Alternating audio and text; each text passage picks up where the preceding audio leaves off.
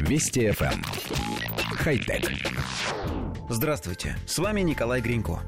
21 июля 1969 года американский астронавт Нил Армстронг, командир экипажа миссии «Аполлон-11», впервые в истории ступил на поверхность Луны.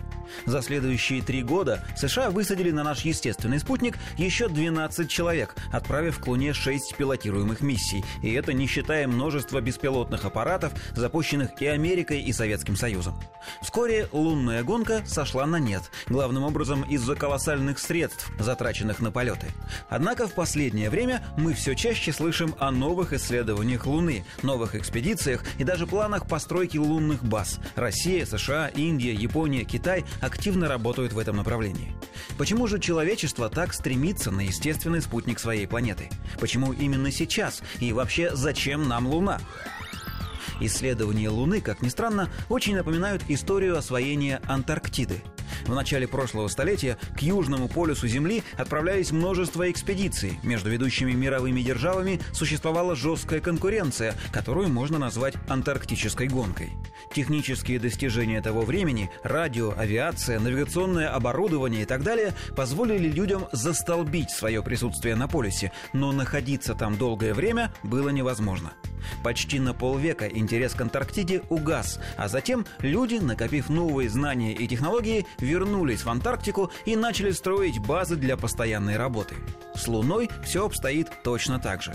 Люди смогли на пределе своих возможностей допрыгнуть до нее, но для того, чтобы остаться там, нужно гораздо больше ресурсов, и технологических, и научных. Сегодня мы знаем и можем намного больше, чем полвека назад, а потому настало время лунных баз. Люди, больше других заинтересованные в лунных миссиях, это планетологи, геологи и другие ученые, занимающиеся историей в глобальных масштабах. Дело в том, что Земля довольно беспокойное место с точки зрения геологических процессов, и они, эти процессы, достаточно активно стирают записи, относящиеся к истории планеты и Солнечной системы. Но на Луне нет атмосферы, тектоническая деятельность гораздо слабее, и вообще за последние 4,5 миллиарда лет она мало изменилась изменилась. А это значит, что исследуя ее, геологи смогут намного дальше заглянуть в прошлое. Но есть и еще одна причина растущего интереса к Луне.